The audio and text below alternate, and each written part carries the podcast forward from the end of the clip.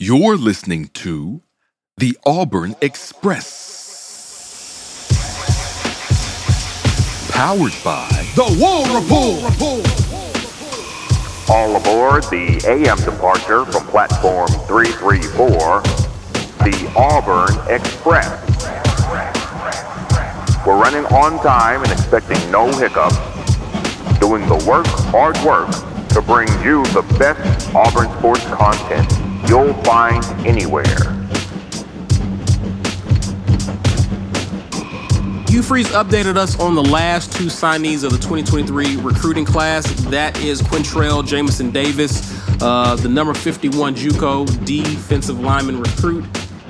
He is feeling good about him that he'll be eligible to play or by the beginning of the season.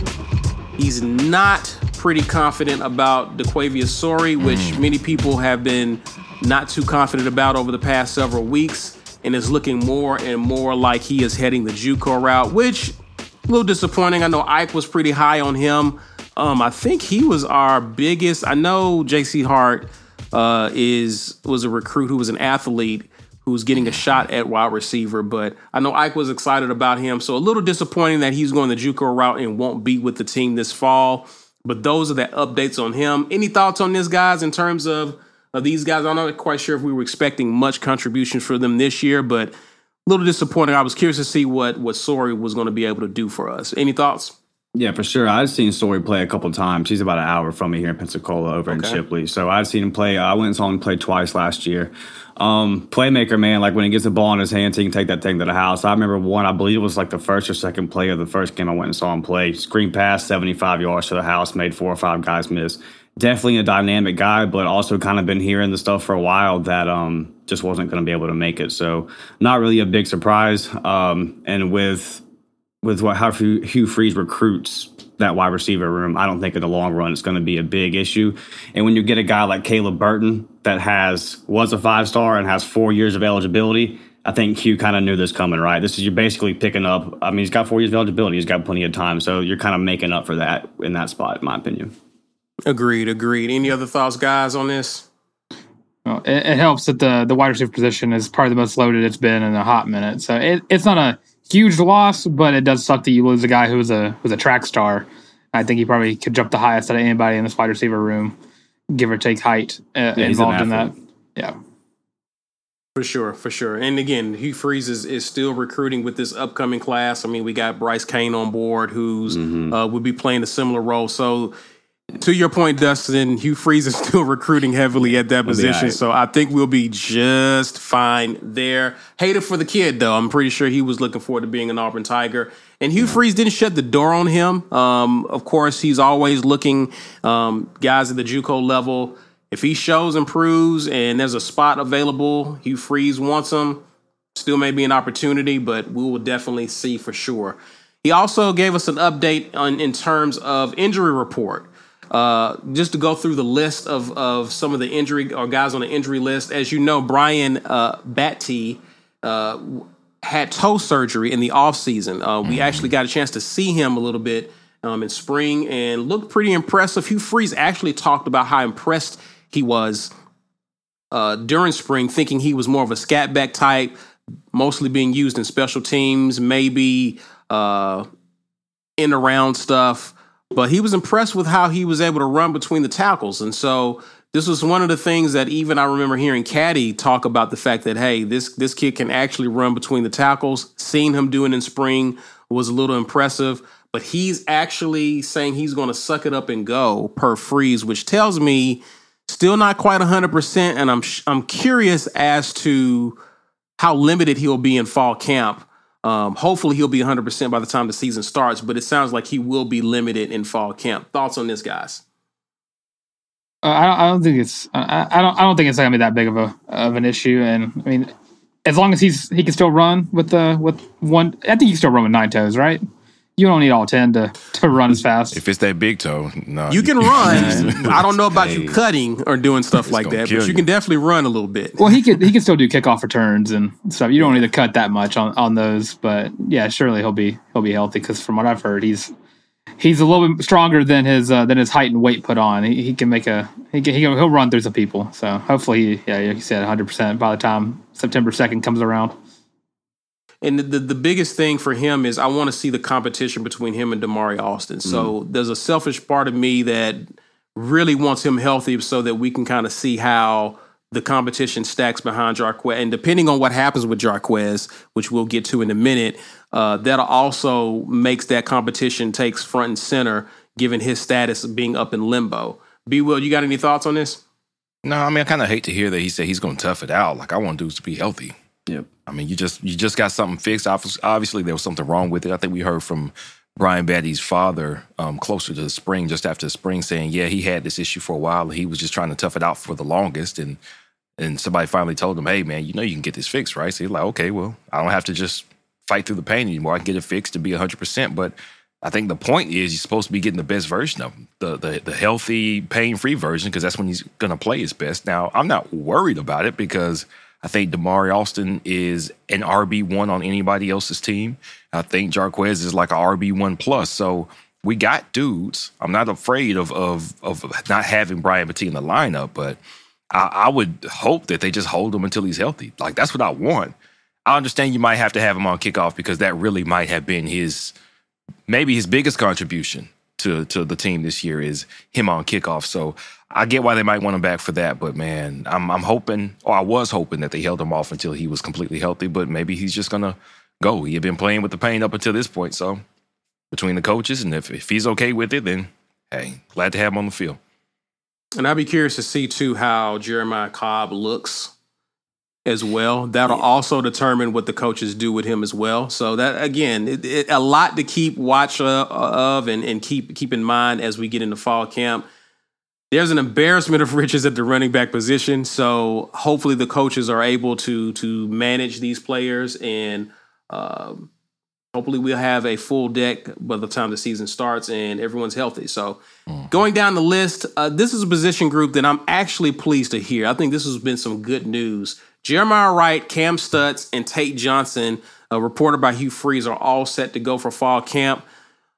Guys, it looks like we're going to be in good shape, especially as it pertains to the interior offensive line. There's going to be some competition there. I know a lot of people kind of feel strongly about Jeremiah Wright being the starting left guard, but there's going to be some competition at the very least at right guard. You have a Stutz, Tate Johnson. I can't think of the other transfer that we had coming in who can also play tackle. Is that Muskrat? Was that Muskrat? Muskrat. That's that. Muskrat. There's going to be a lot of competition for right guard. And so to see that all these guys who Hugh Freeze, I mean, Cam Stutz made it to SEC Media Days. So that tells you a lot about how Hugh Freeze thinks about him. He spoke very highly of Tate Johnson, who was battling injuries during the spring. So I'm curious to see how the competition goes there with the inside offense, inside the interior of the offensive line. Guys, it looks like our offensive line is going to be in good shape. All things considered, they stay healthy to the start of the season. We know how this last season ended with our offensive line just dropping like flies and guys being rotated in and out everywhere across the offensive line, it seems. But it looks like we are in really good shape going into fall camp with the offensive line. And I, for one, feel good about that considering how many new faces we got up there. Thoughts? Yeah, I'm with you, man. I like the depth. It just, you feel so much better about depth than last year, right? If you have a guy like Muskrat on the bench, you have a guy that we was so highly touted, like Xavier Miller coming out of JUCO off the bench. And like you said, last year, we just got decimated, and you saw it just was this makeshift, just trying to throw it together. The coaching staff was makeshift, everything. You were just trying to throw everything together. So going into this year with what seems like a lot more continuity, a lot more depth, it's going to be about how those guys mesh, right? I think that Jeremiah Wright has one of those guard positions locked up. I just do. I know that he's been hurt, but if he can stay healthy, then you have the question about can Tate Johnson stay healthy? That's going to be an interesting battle. Will be Tate and Cam Stutz.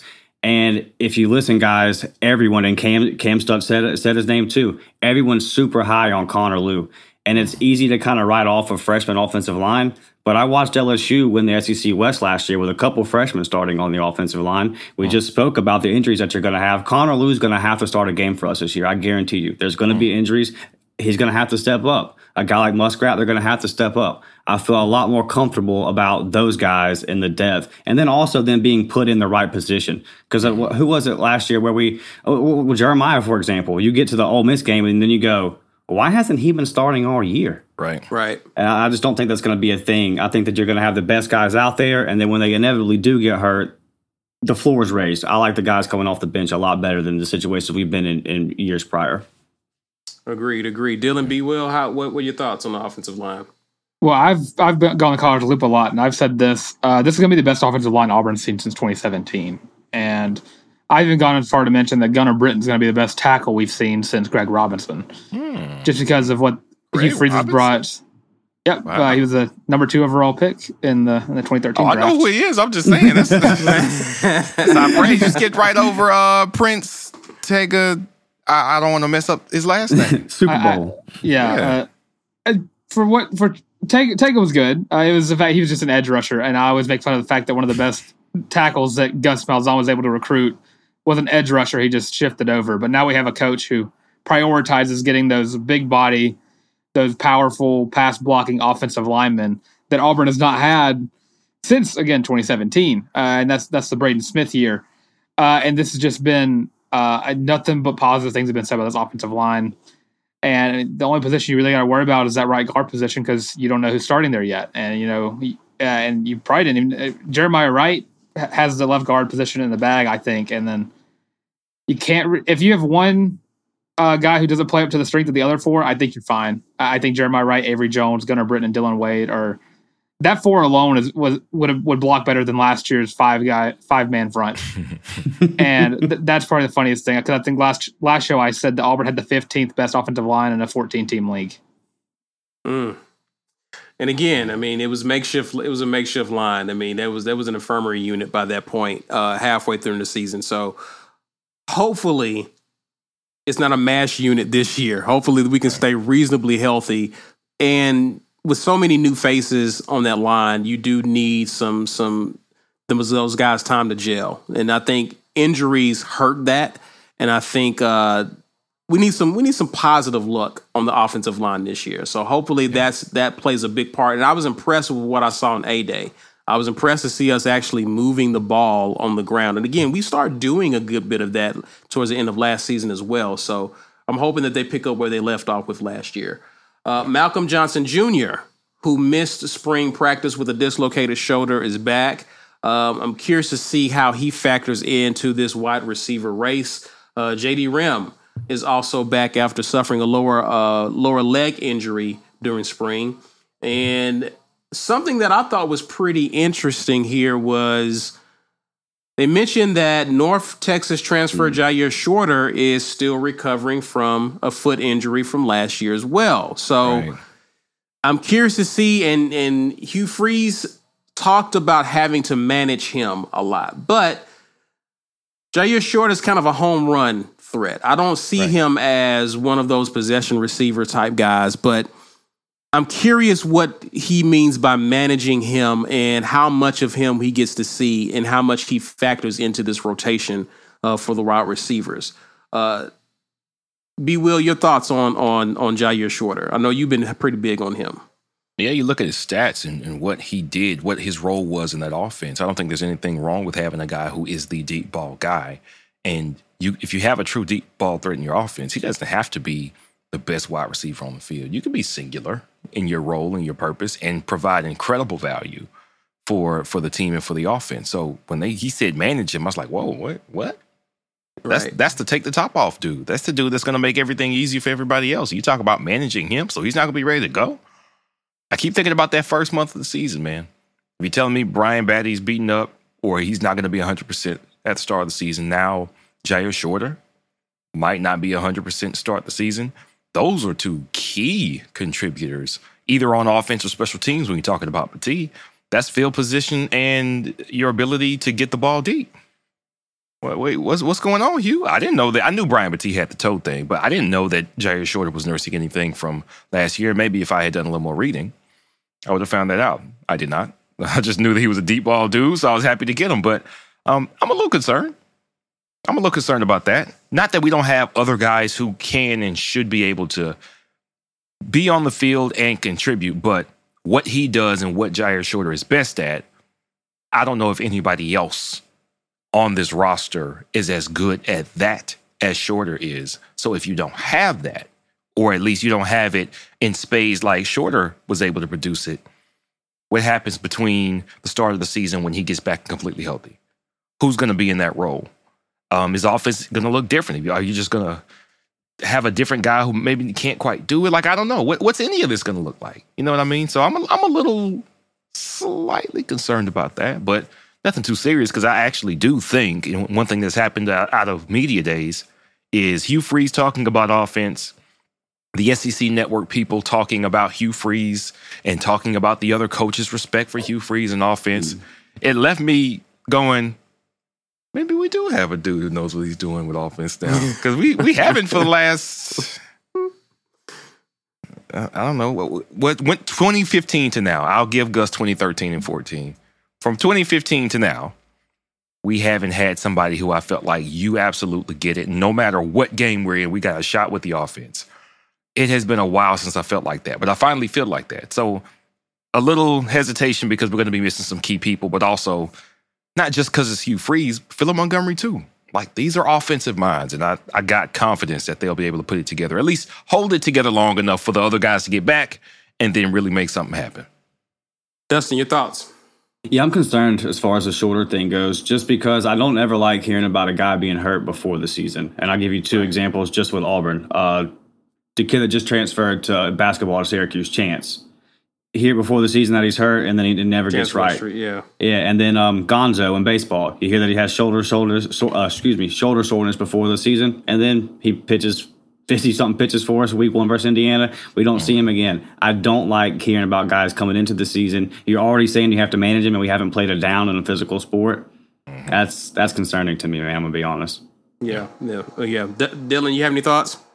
Well, I'm a little worried that he's just hurt. His nickname is Touchdown Machine, so you really don't want to miss on a wide receiver named Touchdown Machine. But I think with the players behind him, I think Auburn's offensive won't struggle as much without him, because I think Shane Hooks is probably the biggest pickup in that wide receiver room, just because of what he can do. And I mean, he also could. That's another proof of Hugh Freeze recruiting, because he out recruited Lane Kiffin for Shane Hooks. But I mean, look behind who I presume that Jair is probably going to play the slot, and I think Coy Moore and Javarius Johnson can fill in that role fairly well in the absence of Jair. And Coy Moore has the opportunity to be probably better than what we can expect from Jair Shorter, strictly because we don't know what Coy Moore can do in a quality offense, unlike what he was in last year. Yeah, and I think Auburn still has guys who can take the top off of a defense. I just think what was so unique about Shorter is that he could not only do that, but he also had the size to be able to go up and get those 50-50 balls as well. And so I think he presented a unique challenge to opposing team secondaries because of his size and his skill set. So I'm really hoping that he's able to get back on the roster and compete, because I actually do want to see what he does in comparison to some of the other receivers I see people mentioning in the chat, like from Camden Brown, Shane Hooks, all those other guys. He presents a unique matchup problem for opposing secondary. So I think this guy actually dealt with a lot of injuries too at his previous stop as well. So it makes you it makes me concerned when you consider his injury history already. So hoping that it's something that he can get past and can get on the field. And as we already mentioned, Jarquez Hunter, he was, of course, Hugh Freeze was being asked about that, and he gave a pretty statement that we can understand. He's not commenting on what's an investigation on the part of the university, so there is no update on that, and kind of curious when we'll get an update on that from the university. So. But like I said, we do have a stable of running backs, and so I am excited about that. We're going to talk a little bit about some of the statements that Hugh Freeze was asked in terms of play calling. I believe Mike G asked him about play calling, his relationship with Philip Montgomery, and he basically alluded to the fact that the biggest thing which I thought was pretty interesting, This being his first year of giving up play calling, since he was pretty much the signal caller or play caller throughout his career, he's kind of felt like he may not have been the best at play calling in the nation over the past few seasons, starting with Liberty, which I thought was a very interesting comment from him.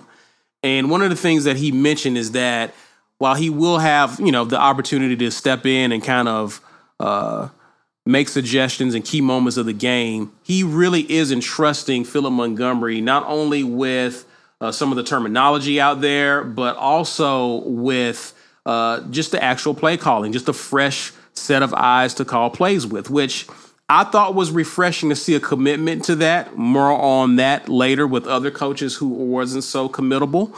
But want to get you guys' thoughts on just how someone who has cut his teeth on being a very respectable offensive mind, kind of having a sense of self-awareness to know that, hey, I may need some fresh ideas. I may need some guys who do things a little bit different.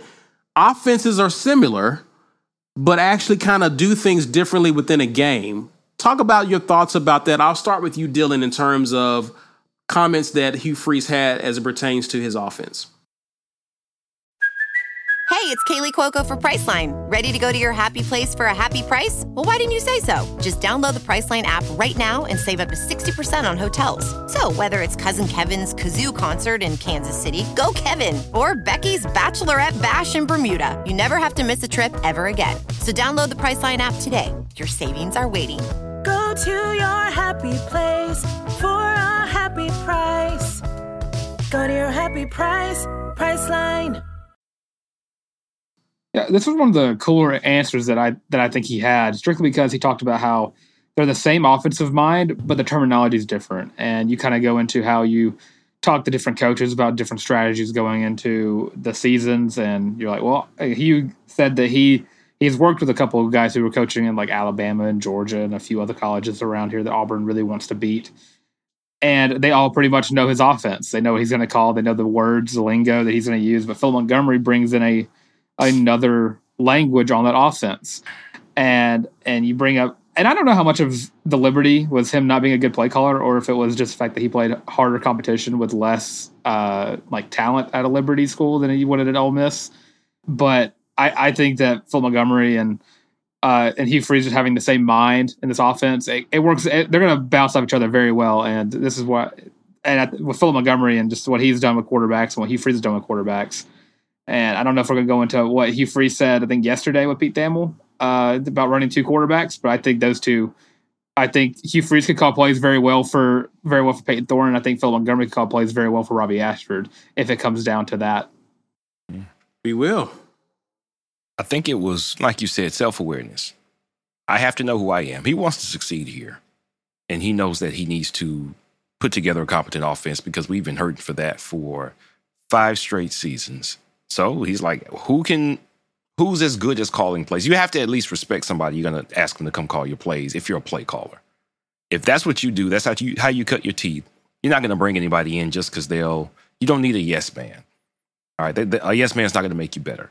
But somebody who's run their own show, been an OC, been a head coach, been a quarterback's coach, I think that was just a good pickup. But he knew that he needed, number one, help seeing things differently, like C said, but also the jig is up on me and what I call and how I call it and how I design it.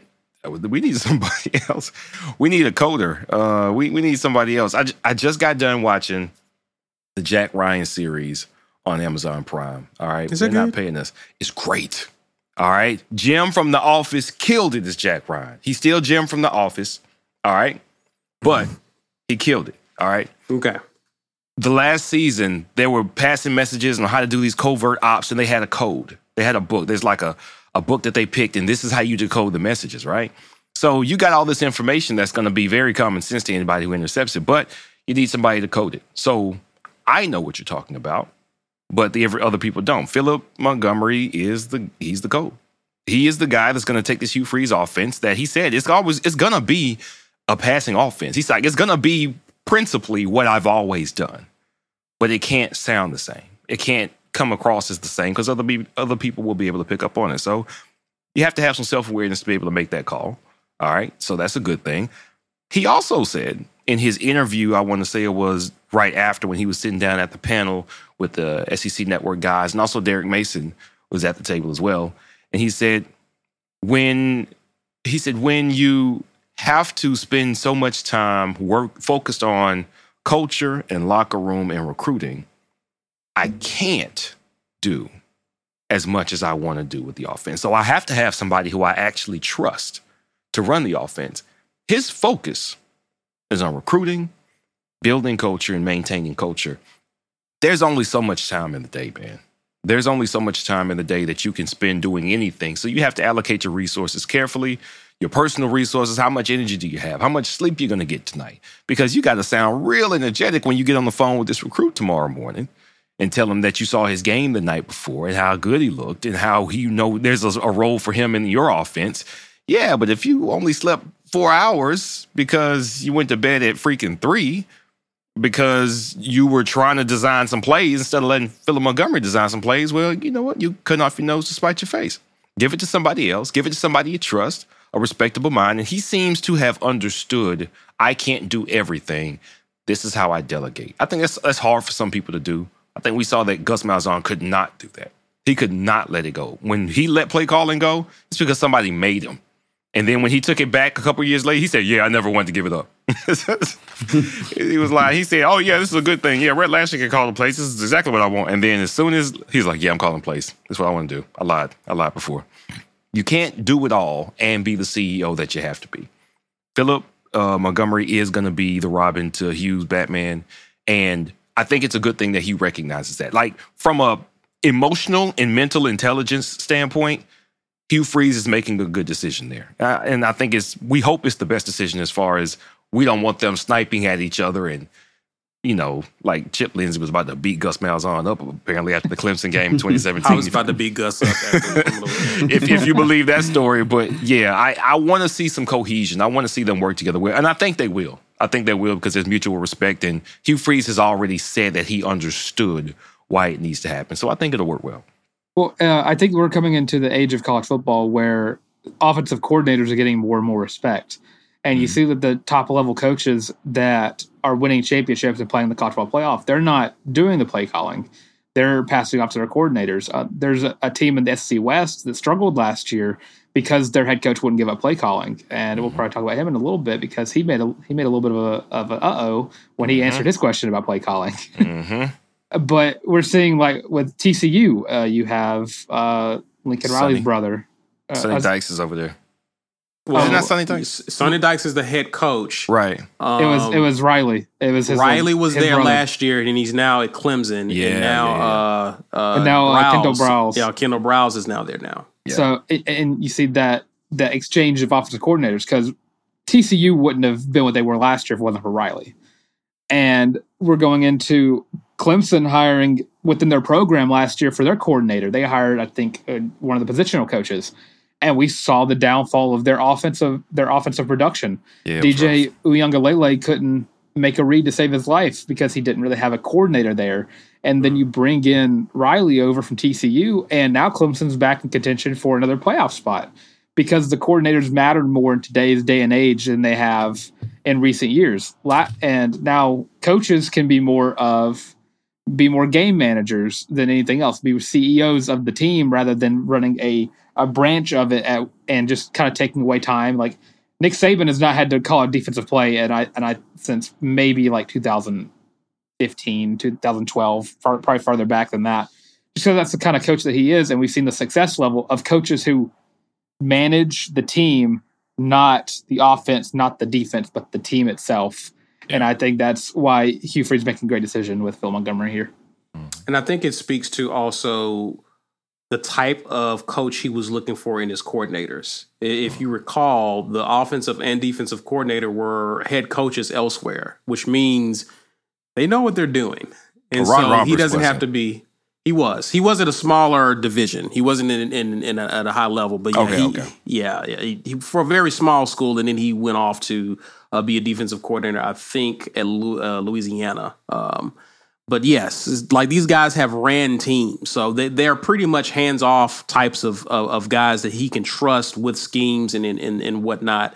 But Dustin, obviously this has to give us, and these guys have already alluded to it, it gives you comfort given the PTSD we've had as Auburn fans watching the handoff, give it back as it pertains to play calling duties from the head coach. It has to make you feel good about that. Yeah, some of the things that stood out to me was like, so to Dylan's point about Hugh saying, I've sat down with these coaches, so I have to change up my terminology. I like that paranoia. Like, that's how these good coaches, they're that way, man. They don't let any little detail like that go unturned. I want a head coach that's super, super paranoid, that's not worried about posting workout pictures or skiing pictures on Lake Martin, right? You know.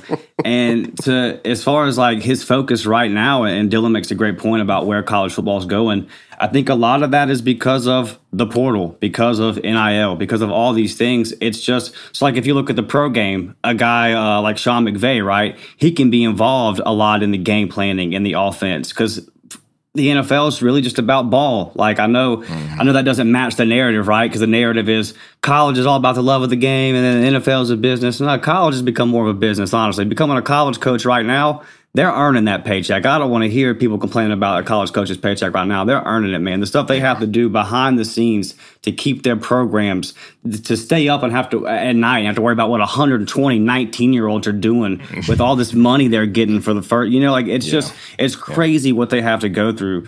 So just it's kind of, to Dylan made a very good point. So that's just where the game is at. These college coaches have to be these CEO types. They can't be as involved. So to have a guy like Philip Montgomery, who we've all, it's talking season. Everybody's podcasts have done his numbers with RG3. We've all seen it. We know that Ron Roberts is an experienced guy. So it makes sense. Hugh steps back. I can trust these guys to run this right here. I have to get this locker room back straight, because that's one thing that it sounds corny, man. It sounds corny to say stuff like, we got to work together as a team and blah, blah, blah, blah, blah. But like, it matters when you're in the trenches in the fourth quarter versus Ole Miss, Mississippi State, LSU. That kind of stuff matters. And Hugh's not going to snap his fingers and get it right like this season. He's not. Right. He can make improvements on the culture, but he can't fix it right now. He just can't.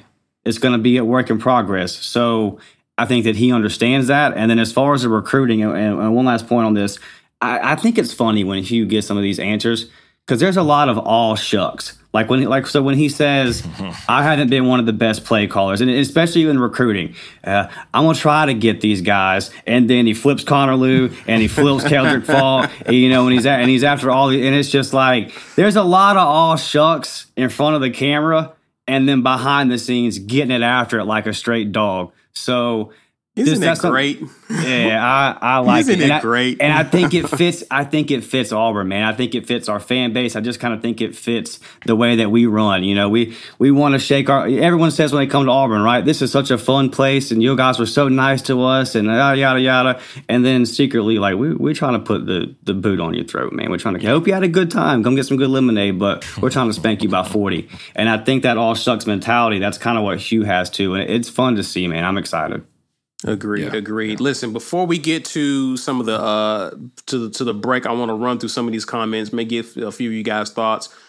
Appreciate you guys for commenting with us as well. Drop a super chat if you definitely want it read. Brad Browning says Elijah McAllister is an impressive dude, smart, well-spoken, contributes to the community. I'm really happy AU got him. Gentlemen, thoughts about him? I see why people were saying he's a huge locker room guy, leadership, all these things. You can see it oozing out of him when he speaks. You can see how players in the locker room would get behind him. It's kind of difficult to not get behind a guy like him. Thoughts on him? One thing that stood out to me about Elijah McAllister was not just how he presented at SEC Media Days and the things that the coaches had to say about him, both Clark Lee and Hugh Freeze, but the fact that when we had the Fireside Chat, which is live on the YouTube channel right now, you'll see Fireside Chat. I just had to plug that. But also, Coy Moore, Camden Brown, and Jay Fair, wide receivers who are not on the same side of the ball as Elijah McAllister, who are not in the same position group as Elijah McAllister, made mention of Elijah McAllister's value to the locker room and the team. They didn't know this dude before a few months ago. Right. Like, it's one thing when you have to see people, you know how whenever somebody's recruiting, right? And we hear, oh, well, you know, we got his roommate recruited to us, or maybe, oh, not his roommate, his teammate, right? They play at the same high school. That doesn't mean as much as you think it means, because just because they're on the same team doesn't mean they like each other. That doesn't mean they know each other. Dudes click up and they hang. Like, you could tell that Camden and Coy and Jay hang, but that doesn't mean that you bring a cornerback in with them and it was going to be the same chemistry. But you can tell when guys actually hang out with each other and they like each other. Elijah McAllister doesn't play ball with the wide receivers, but they respected him. They had respect for a guy that just got here that they didn't know before the 1st of January of this year, that they don't have to interact with every time in practice. The offense isn't just yucking it up with the defense in practice. All like that doesn't happen a lot. That means that he's had an impact, not just on the coaches, the people who recruited him here, but on the people who just saw him carrying himself in practice and in the locker room. They were like, you know what? I buy it. And that's not easy. That is not easy. You can have anybody come up and say, I'm a leader, and I'm here. And I'm like kind of what TJ Finley did, right? Just repeating all the stuff that the coaches say do, and you know the plays. But it's like people didn't really, the locker room didn't really get behind him like that. Like there were people who thought he might be a better option at quarterback, so they were like, hey, you know what? I'm a TJ fan. He might throw the ball a little better than Robbie can. But I don't think people really rode for TJ like that. And I think that showed. Elijah McAllister is actually a leader. And one thing about being a leader, like anything else, if you are that dude, you don't really have to say it. People will say it for you. That's impressive. That's impressive to me that we have one of those guys in the locker room is huge. That Hugh Freeze may have started really nailing this culture turnaround down quickly. That's a really good sign. So that's the biggest part of what I got out of Elijah McAllister's presence on the team and at media days. Well said, well said. I'm going to get on to some more comments, guys. Christian Crawford says, I actually don't like all caps, how Hugh Freeze is downplaying the season in the media. I wonder how players feel about his skepticism concerning the team's skill, talent, success this upcoming season. I think this has to do a lot with what you said, Dustin, how Hugh Freeze has this all shucks mentality, kind of like he's sitting on a whole, like two jokers, six spades, and aces and hearts and diamonds. Like he's like, oh man, I don't know about this hand, but he's getting ready to just cut everything, right? So yeah. I think there's a quiet confidence about him, and you kind of heard it when he was speaking with the media, talking about his history. He talked about what he did at Ole Miss, like the fact that at Arkansas State they had losing seasons up until the point he got there, and they won 10 games. He goes to Ole Miss where they hadn't won an SEC game in 2 seasons, and they go 7-5 bowl eligible. He go to Liberty where he actually thought he wasn't going to do well because they were making a big leap to the FBS. He turns them around in 2 seasons. And so everywhere he's gone, he's been able to turn the program around.